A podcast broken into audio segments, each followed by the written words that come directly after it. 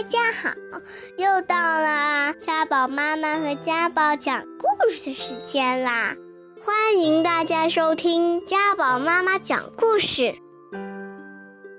中华成语故事：囫囵吞枣。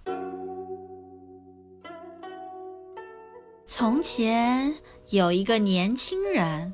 在路上一边走一边高高兴兴地吃梨和枣子。这时候，迎面走过来一位老医生。老医生对年轻人说：“年轻人呐，梨可不能吃的太多。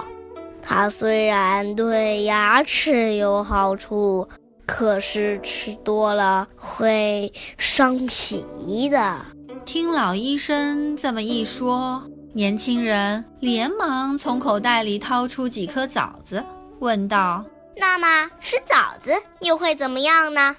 老医生说：“枣子倒有补脾的作用，可是吃多了会伤害牙齿的。”年轻人听完老医生的话，皱起了眉头。忽然，他又眉开眼笑地说：“哦，我有办法了！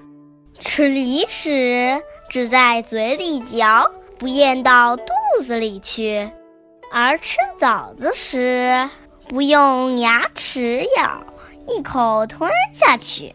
这样既不伤脾，又不会弄坏牙齿。”哈哈哈哈！我真聪明。说完，他就把枣子放进嘴里，一口吞了下去。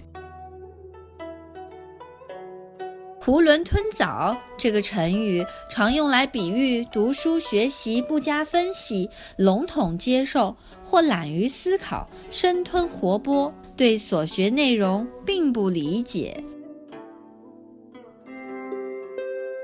如果你还想听我们的更多的故事，欢迎大家关注微信订阅号“家宝妈妈讲故事”，我在那儿，我等着你哦。